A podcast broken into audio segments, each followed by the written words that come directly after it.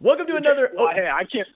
Go ahead. Oh, oh, oh, I didn't know you were. I was just gonna say I can't. I can't bring it up yet, but I didn't know you were starting. That's on me. That's cool. It's cool. Um, welcome to another OUinsider.com podcast. I'm RJ Young. I'm joined by OUI staff writer Colin Kennedy. We had a little pre-production meeting and we're giddy because stuff stuff is weird. It's a very weird time, Colin.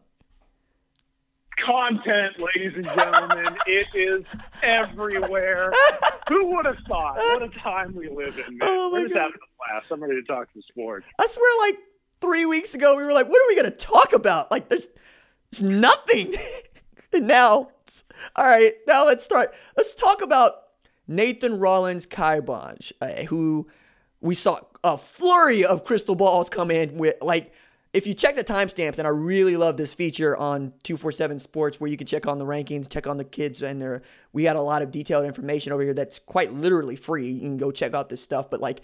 One of the things that I'm always interested in is not just what the crystal balls say, but when they're logged. And now that we have this really cool feature called Confidence Score that allows an analyst to give a rating of 0 to 10, 10 being most confident, 0 being not confident at all, as to how they think that this crystal ball is going to go.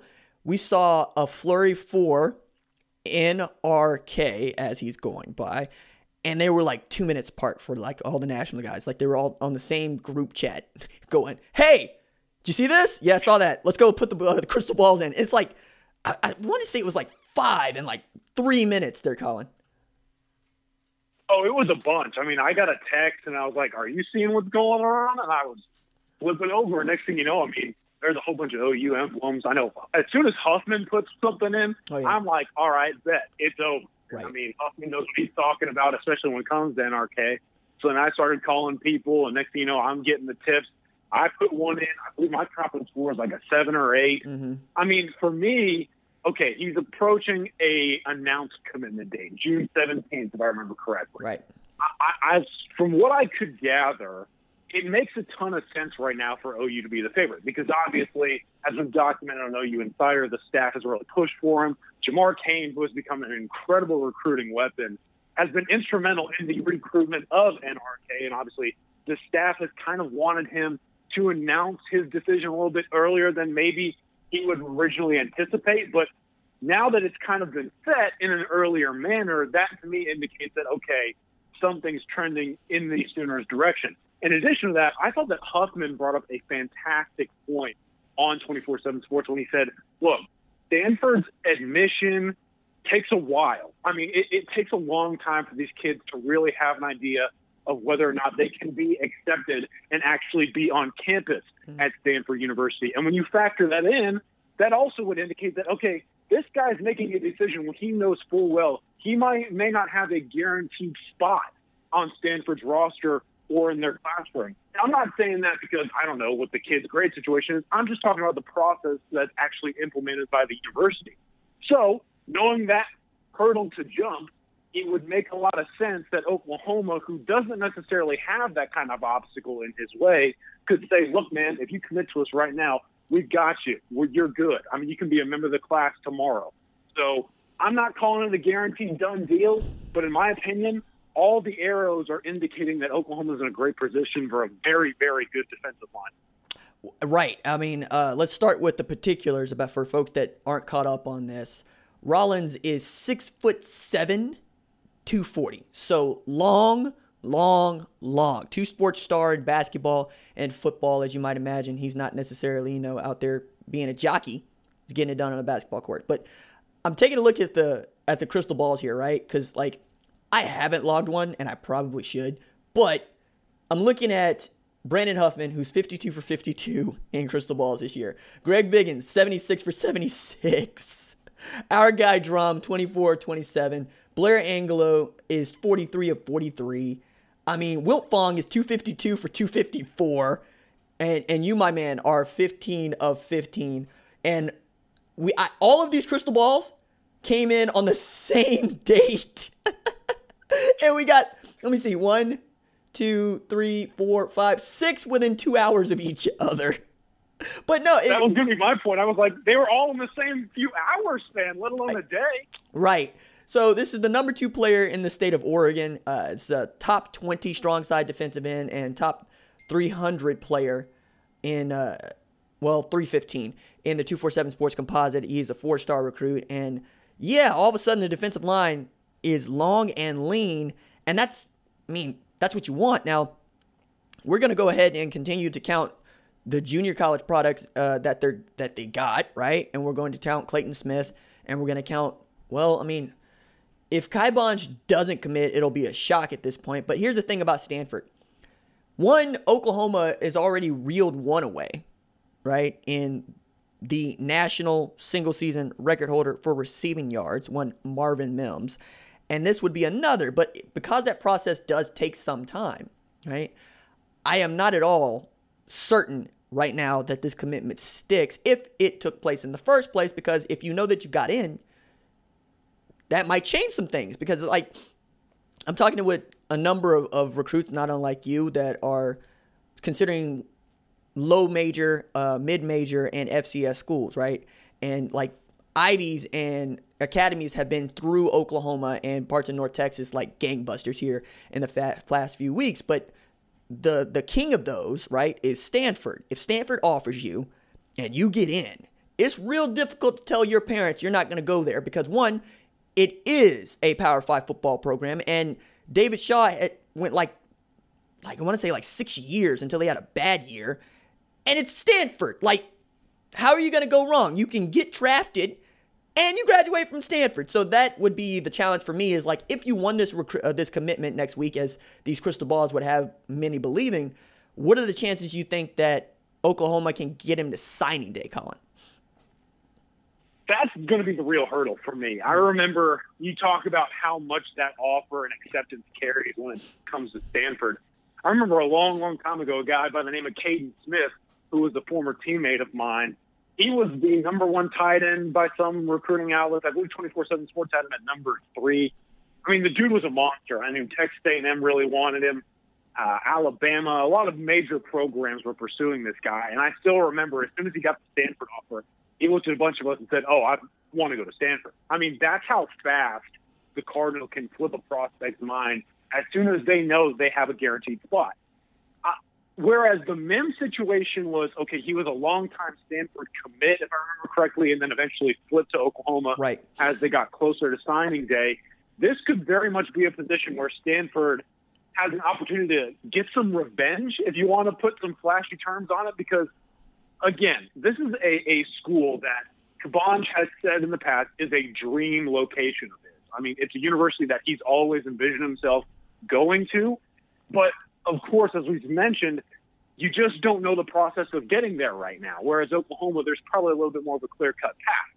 So while the commitment could very well happen here in the next few days, what transpires afterwards is really what you have to follow. Because the moment that the Stanford Cardinals know that they can get that guy on campus and guarantee him a spot, that for me is when the race is really going to amp up.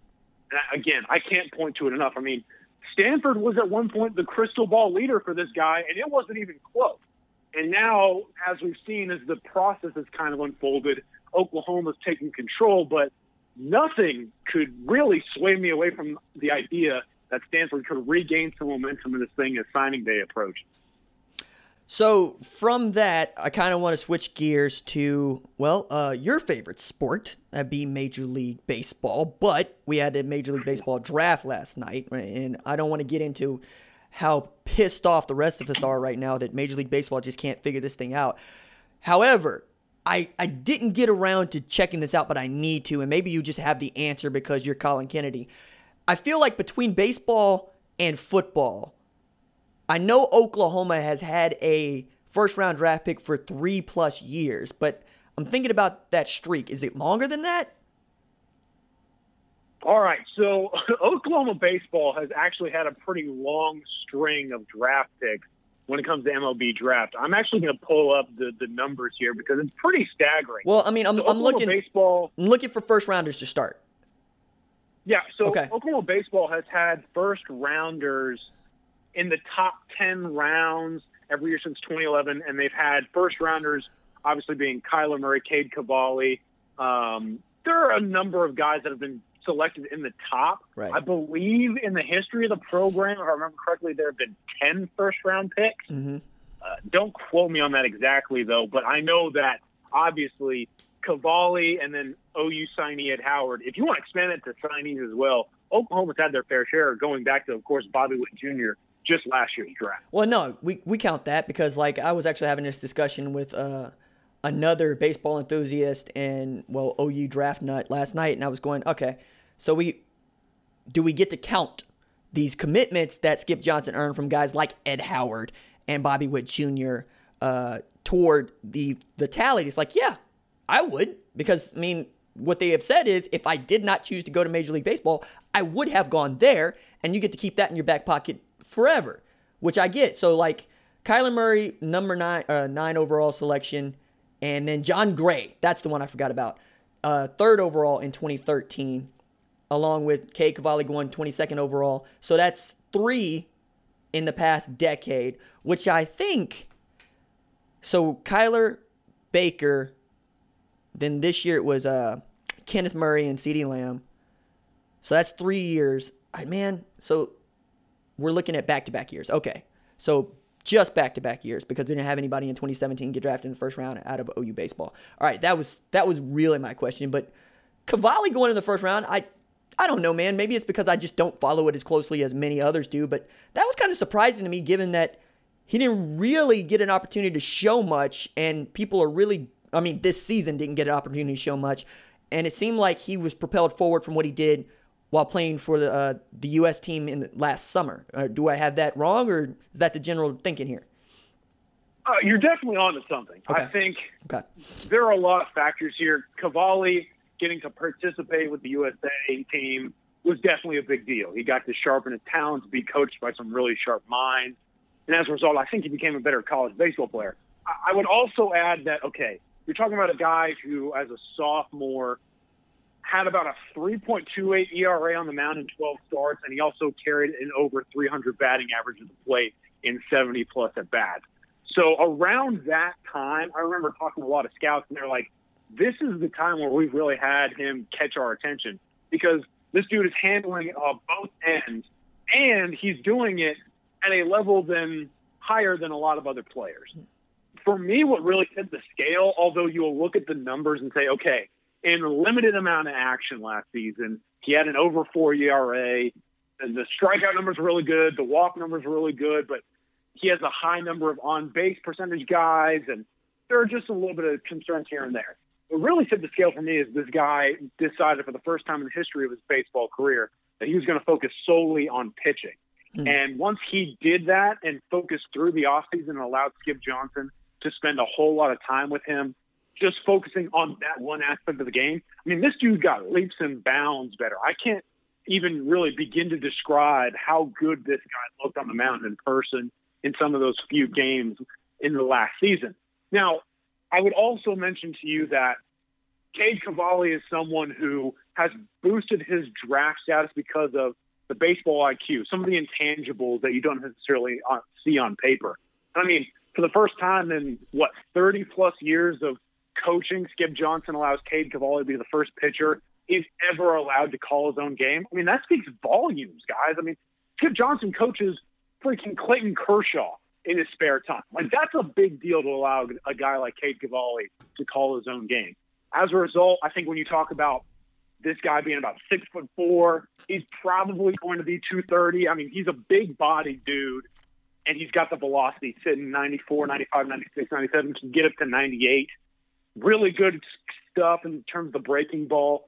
There are just a lot of the tools that come together. Now, he kind of slid, and when you talk about the surprises, he got in that first round, which is really surprising if you knew who he was, maybe in the freshman. But some people were also pretty surprised that he dropped a little bit into those 20s. But for me, it also points to some of the things that the MLB Network analysts were pointing out. We talk so much about five tool players in baseball, but one of the most instrumental tools is that sixth tool, which is durability. Are you on the field? And Cav has a history of injury problems. I mean, it's just a matter of fact. It, it, it's a bummer thing to say. For me, it's not really that much of a concern, but I think that he was able to get into that first round and fulfill that surprise that some people may have because now that injury concern can kind of fade away now that he's focusing solely on the pitching aspect of the game, if that makes sense. Yes, it does. And, and I actually, man, the more I see Skip Johnson recruiting, the more I'm going, now, now I'm just salivating about kids that probably aren't going to be here, like Bryce Clavin and now Ed Howard, who was the number one rated shortstop in this uh, in this class. But like, I feel like we talked a bit about him, but what are OU fans missing out, and what, well, what are the Cubs getting in Ed Howard? Oof, I mean, this guy, he may be the best pure defender in the entire draft class, no matter position or ranking. I mean, he's just such a good guy in the field. That just speaks volumes to what he can do with the glove, with his arm. For me, I had him as a top 10, 12, 15 kind of guy. He goes at 16 to the Cubs. And obviously, the video is going viral today that Theo Epstein tells Ed Howard as a kid playing Little League Baseball, he's going to draft him one day. And then six years later, guess what happens? But there's good reason for that. I mean, this guy, Ed Howard, for me, not only is he an incredible talent in the field, RJ, but the the one knock on him was the, the approach at the plate.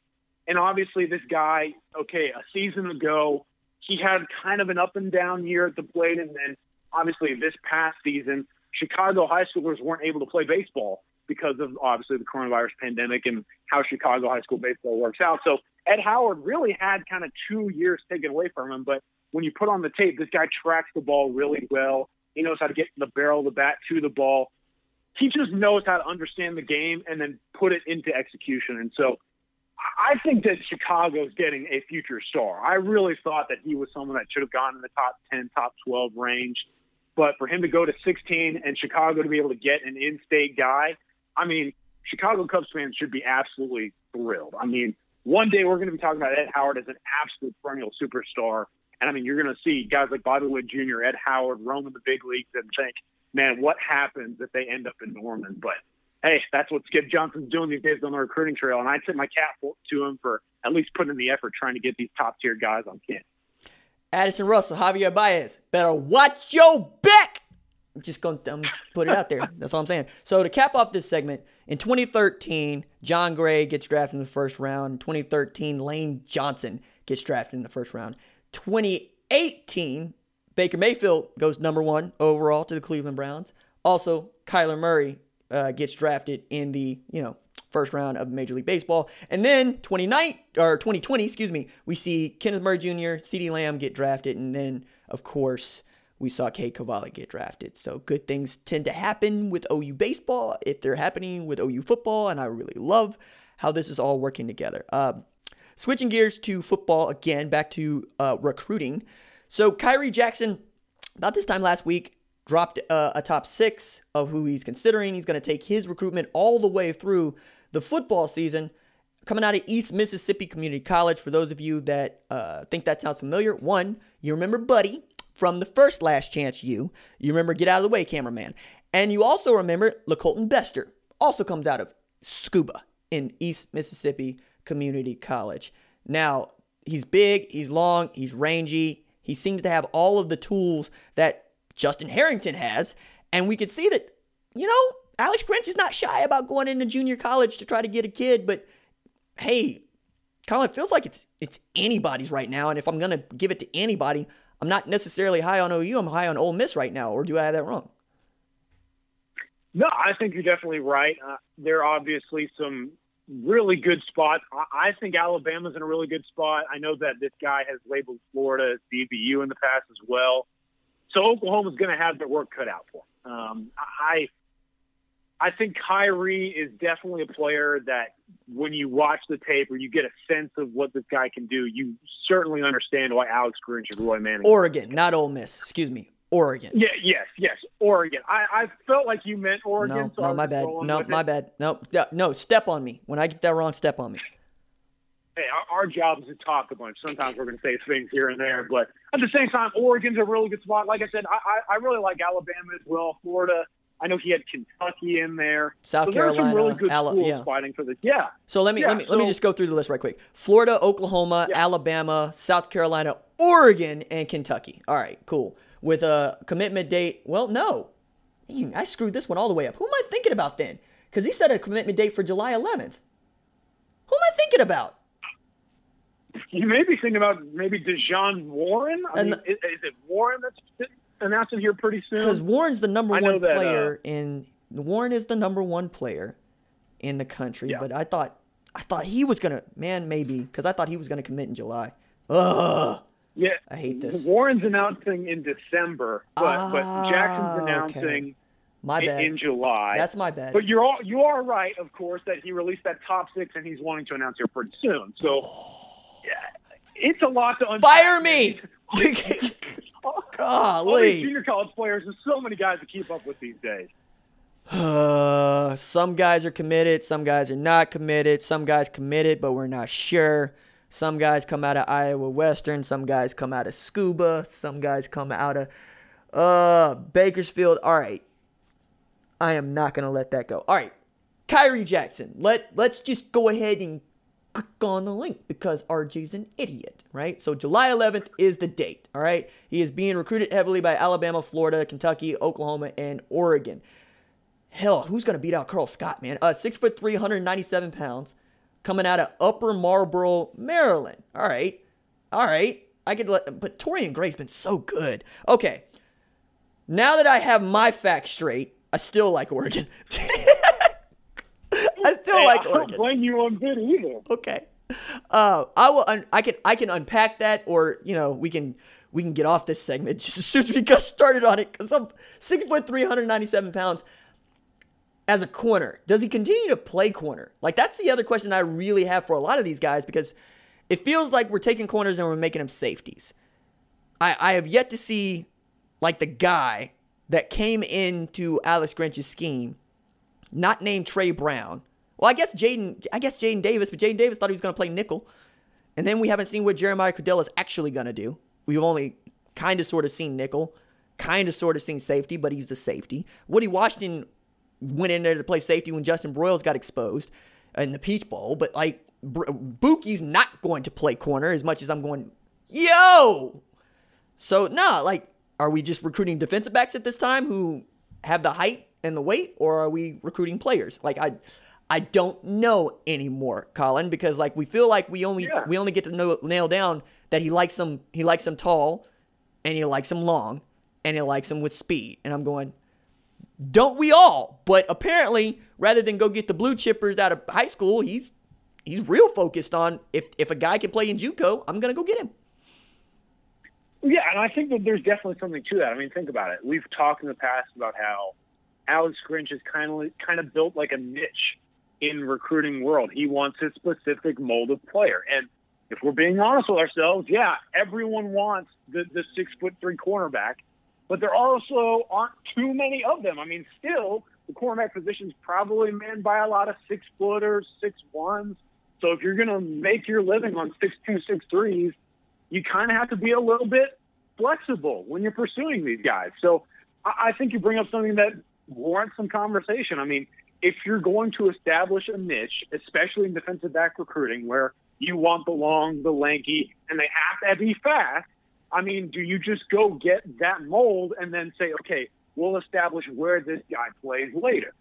For me, that's probably what Alex Grinch is probably doing right now. I mean, especially when you're recruiting out of the junior college ranks, because you have to build this defense how you want it very quickly. You can't be too picky when you're going out there and finding what you want, and what you want is that six foot three corner like a Khyree Jackson. So I, I think you bring up something that's kind of interesting. Maybe Alex Grinch is looking at this and saying, okay, I, I could wait and I could try and get guys that don't necessarily fit my mold, but they fit an exact position, or I can go get the dudes that I know that I want, and then later on I can groom them to play the positions that I feel fit them best.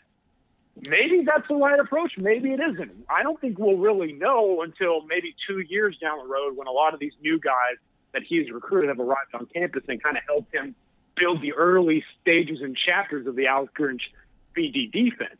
But for right now, I can kind of see the validity of it. I mean, it's really, really hard to recruit in a very specific zone of defensive back recruiting when you know also that everyone else is going after the exact same guys. What do you think, RJ? Am I off the base there? No, and I, I also think that the it's a Washington State frame of mind, right? It's a Mount Union state of mind. It's it's some parts of hey, I'm I came from a place where we had 19 safeties to a place that nobody wanted to go, and he's kind of finding a happy medium, I think, because uh, like I continue to to tell people. He turned a six foot two, 254 pound man into an all American defensive tackle. All right. Like, I don't doubt the development. I just, it's also not, it's Washington State, right? It's not Oklahoma. That said, by all means, dunk on me. But one more thing to keep in in in mind as we watch Khyree Jackson's commitment date is July 11th, RJ. July 11th. Ole Miss is not on the list, you dummy. All right. Rosters, right? There are 12 corners. 12 corners on Florida's roster right now, right? One commit. There's eight corners on Kentucky's roster right now, zero commits. There are seven corners on Oregon Alabama's roster, with two commits to Oregon and none to Alabama so far. And then Oklahoma has the fewest number of corners uh, uh, on the roster right now and zero commits. So I thought it might be uh, McCutcheon that might be in first. He's taking his time. Might be Khyree that's in first. So I want to I want to actually just kind of trot that out in that this might be the year to really watch Alex Grinch's recruiting because one, it's position of need, and two, there are no corners that are committed to this class, even as he seems to be loading up on defensive line talent. I mean, golly. I mean, between Ethan Downs, Isaiah Coe, Clayton Smith, and if they get Nathan's Rollins, Kai Blanche, that yeah. All right, I'm I'm with it. I'm with it. All right. So last thing that I want to do is Caleb Williams gave a commitment date of July 4th. Last to check, 27 crystal balls, 27 to Oklahoma. But I want to piggyback that with with some a little bit of more news, right? So Emeka Egbuka got to talk to 247 Sports national guy Brandon Huffman. And he broke down Clemson, he broke down Ohio State, he broke down Oklahoma, he broke down his hometown Washington Huskies. Uh yo man, the mere fact that Egbuka is still considering Oklahoma when he's considering Ohio State lean, I find fascinating, right? And most of what he likes about Oklahoma revolves around how they've been recruiting, specifically at quarterback. He names Caleb Williams and Dennis Simmons, which I think are the two best plays you have to make if you're Lincoln Riley. Check out what Dennis Simmons has done in the past with wide receivers, with Dede Westbrook, with Sterling Shepard, with, all right, or does he predate Sterling? No, he had Sterling. He had Sterling. Okay. And then with, you know, uh, Hollywood, CeeDee, who did I miss? Dede Westbrook. Okay, yeah, coming out of JUCO. So if Emeka wanted to go to Oklahoma, nobody's turning down anything but their collar, right? But Hartline has been up on him since March of last year. Hartline also got Julian Fleming to get there. Mookie Cooper is over there. Garrett Wilson is over there. And Justin Fields is gonna be gone. So how do you feel about Kyle McCord being your guy, or Jack Miller, or C.J. Stroud, or whichever one of those quarterbacks ends up winning? But also joining that historic recruiting class because if they get him and JT Tuimoloau, you're talking about challenging for the best recruiting class in rankings history. And then Washington, Washington and Clemson are interesting to me. Clemson because they just picked up Trey Stellato, right? And I thought that th- that countered with Justin Ross being out for the season and his football future being very much in question was interesting. But then, as I said, nobody's going to turn down Egbuka if he wants to come. And then Washington, how are you going to feel if you're Washington and you lose out on this kid? Like, help me with that, Colin, because like I, I I feel that with Josh Proctor. I felt that with Dax Hill. I'm not sure it's the same, but is it? No, I think there's definitely some some comparisons there. I mean, RJ, if you look at the the player rankings in this cycle, it's actually pretty staggering. Yeah. The the amount of talent in the Washington area right now, yeah. and the Huskies are seemingly losing out on everybody. Yeah. I mean, that would be devastating. I mean, think about the the absolute insanity that would take place if there were that many prospects in the state of Oklahoma and OU lost out on every single one.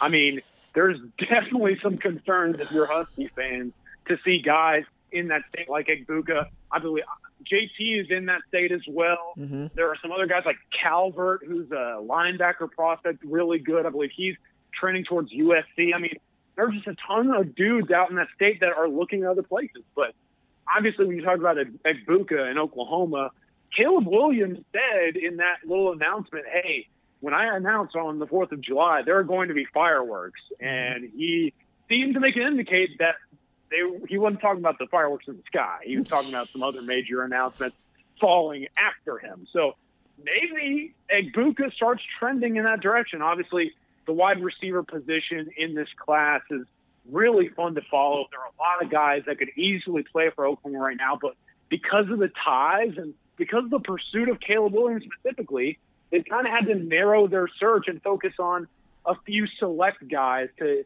fill out that position. So you, think about, okay, what could happen next? Maybe is it Egbuka, who has a very strong relationship with Caleb Williams? Is it Jalil Farooq who has indicated that Oklahoma is very much a player in his race? I'm very fascinated to see what happens after the Caleb Williams commitment, wherever he may be. I think we all kind of have an idea that Oklahoma is the front runner. So if the Sooners are in fact the case, does that mean they immediately overtake Hartline of Ohio State for Egbuka? Does that mean they immediately take over Maryland's pretty strong positioning for Farooq? I mean, there's a lot of weight to be carried when you talk about the other position players that could fill out alongside Caleb Williams. So the, the July 4th announcement date is a lot bigger than just getting a guy like Caleb Williams in the class. It means a lot about what the overall class picture will end up being. Washington is kind of in its Belgium period, meaning like Belgium a few years back when they had the golden generation, where I thought that if they were ever going to win a World Cup, it was going to be with that squad. Because Vertonghen, my goodness, uh, oh, Lukaku, Fellaini, like they just they were stacked, and I was so mad at them because I'm going, this is gonna be the best Belgium team in the history of the world for all time, and you guys are squandering it because JT Tuimoloau, like Emeka Egbuka is the number seven player in the country, and he's the number two player in Washington. Sam Huard is the number 20 player in the country, and he's the number three player in Washington. Like, what? He's the how do you feel if you're Sam Huard and you are the number one player at your position and the number three player in your state? Like, come on, man. Like, along with guys like Julien Simon, who's committed to SC, he's a top 150 player. Clay, uh, Clay Millen, that's going to be interesting because he's another uh, quarterback, and we'll see what he ends up doing. But Junior Alexander is trending toward Arizona State. He's a top 250 player. So, Washington, uh, goodness me, Jimmy Lake, like, I don't it's your first year. I understand it's pandemic. I understand extended dead period, but damn, dog. Like, I don't know which would make me more upset as a as a just a recruiting nick, like a recruiting nerd. If Camar Wheaton ends up to SMU or Egbuka ended up at Oklahoma. Because like for me, the real coup would be if Southern Methodist was able to get a five star running back that Oklahoma wanted. Like I don't I don't it ain't like the Pony Express is down there. You know what I mean? It ain't like they're playing for college football playoff spots, all right? So like if Sonny Dykes was able to do that, that would be tremendous. But also if Oklahoma could steal away the number one wide receiver in the country for the second time in three years, and a kid that everybody would bet to Ohio State right now. What a flex that would be. Almost like the kind of flex where you go from one five star quarterback to another five star quarterback, for those of you that think it's out of the question. So, um, Colin, is there anything else you wanted to add here? No, man, I think that does just about okay. does it. It's okay. always fun. Uh, next time we got to make sure we, we, we ease up on the laugh. Though. Next time we'll make sure we're on our P's and Q's. Uh, the next podcast. Good God, man. Yes. Uh, all, all me. I have. I'm I have had a week, people. I, I have had a week. I mean, politically, sportsy, this conversation that I will never ever be able to tell you guys about that I had with Colin. Yeah. Just g- give me a mulligan. Just just just just just give me give me one. Especially on the Khyree Jackson stuff. Just just just just let me have this. I need a moment. All right. Follow Colin on Twitter at ckennedy247. At ckennedy247. He's doing excellent work every day. This man is dropping knowledge. And of course, Brandon Drumm gets you hooked up with the VIP stuff every morning. He's got something new man is working his butt off getting this news out there. And enjoy his uh, his video vlog series with well commits and guys that we expect might have Oklahoma at the top of their list. Those have included Bryce Foster, Cullen Montgomery. That's all over on the VIP board at OUinsider.com. Colin, thanks, man. I appreciate you. Always fun, dude. All right, brother. Talk to you.